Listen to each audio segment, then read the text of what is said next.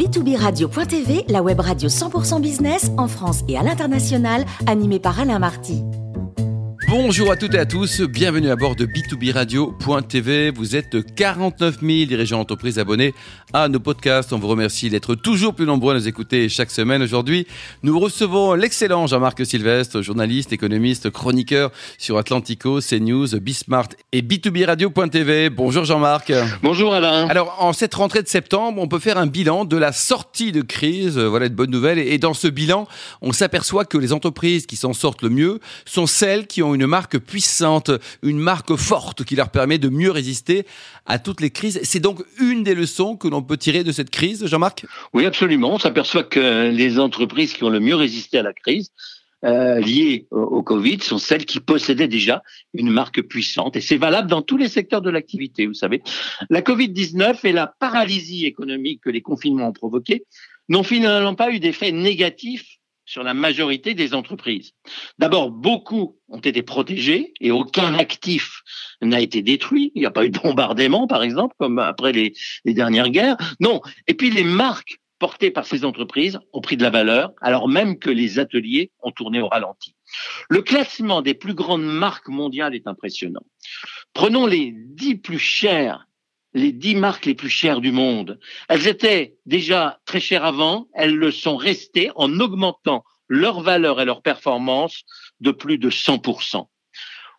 De ce top 10, il est très éclairant. Amazon en tête, Apple, Microsoft, voilà le tiercé gagnant des grandes marques mondiales. Mais derrière, vous avez Google, Visa, Alibaba, Tencent, Facebook, McDo, Mastercard. Donc, dans ce top 10, des marques les plus chères, vous en trouvez huit qui sont américaines et deux qui sont chinoises. Les griffes américaines sont donc plus, les plus nombreuses, y compris dans le top 100. Si on prend les, les 100 plus grandes marques, il y en a 56 qui sont américaines. Les européennes, elles, ne sont que 8 dans le top 100, alors que les chinoises sont arrivées en grand nombre. À noter que sur les 8 marques européennes, vous en avez 5 françaises, Louis Vuitton, 21e place, Chanel, L'Oréal, Hermès, Orange, l'opérateur mobile. Je parle bien de la marque là, parce que si je prends la valeur globale de l'entreprise, le groupe LVMH, par exemple, arrive en deuxième ou troisième position mondiale. Son président Bernard Arnault est d'ailleurs dans le top 3 des plus grosses fortunes mondiales aujourd'hui. Mais revenons aux marques qui sont au cœur du réacteur. Alors Jean-Marc, quelles sont les marques qui ont réellement profité de la Covid? Écoutez, incontestablement, les marques du secteur digital ont joué les locomotives boosté par les effets de la crise du Covid, avec notamment le commerce en ligne. Amazon, le grand américain, incontournable, et Alibaba, son équivalent chinois. Puis vous avez tous les opérateurs en informatique, les fournisseurs de matériel et de logiciels, Apple bien sûr, Microsoft. Toujours dans le digital sont arrivés dans le top 100, je vous le disais, des entreprises comme Zoom, TikTok chinois ou Pinduoduo, qui sont des réseaux sociaux d'origine chinoise.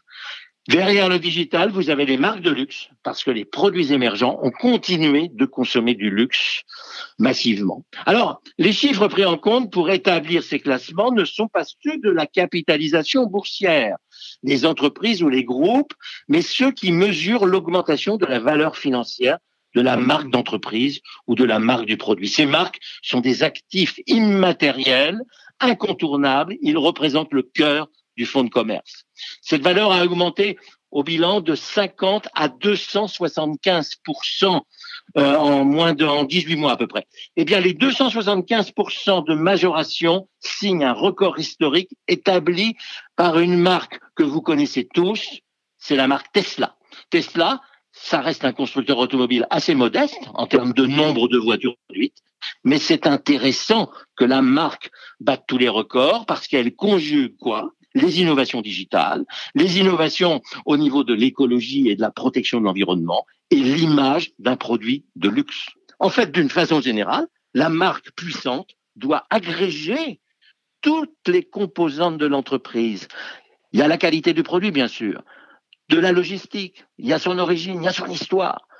Et tout ça permet d'écrire et de garantir les promesses de l'avenir. Cette marque puissante, celle ce qu'on appelle un contrat de confiance avec le client. Ça vous a pas échappé, il y a une grande marque française qui autrefois avait fait sa fortune sur le contrat de confiance. Mais alors, avant la Covid, hein, Jean-Marc, la marque était discutée, beaucoup n'y croyaient plus, ça, ça, ça a changé tout ça. Oui, c'est vrai, c'est vrai ça. Avant, avant la crise, beaucoup d'experts en marketing d'entreprise doutaient que la capacité de, de, de, de la marque à pouvoir garantir l'avenir de l'entreprise, dans la mesure où, où la marque n'était pas forcément capable de répondre à des aspirations très nouvelles du consommateur, particulièrement investi dans la lutte pour le climat, la responsabilité sociale, environnementale on pensait aussi que le besoin euh, de pouvoir d'achat allait faire reculer la marque commerciale au profit des marques blanches, des marques génériques ou, simplement des marques de, proximité, ou alors euh, des marques, euh, j'allais dire, un peu passe-partout qu'on trouve dans les grands, grands hypermarchés. Ces classements mondiaux prouvent que les consommateurs ont mis à profit les confinements pour se rapprocher des marques commerciales installées.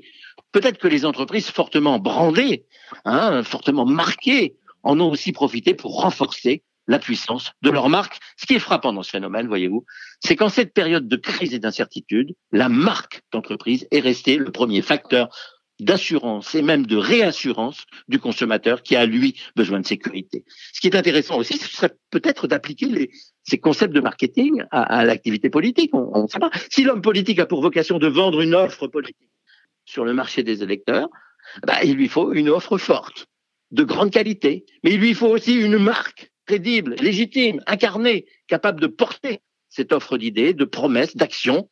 Les marques politiques fortes, elles, ont disparu, alors qu'on ne s'étonne pas que les électeurs ne votent plus beaucoup. Merci beaucoup Jean-Marc Sylvestre pour ce billet d'humeur. Rendez-vous le mois prochain à bord de b2b radio.tv.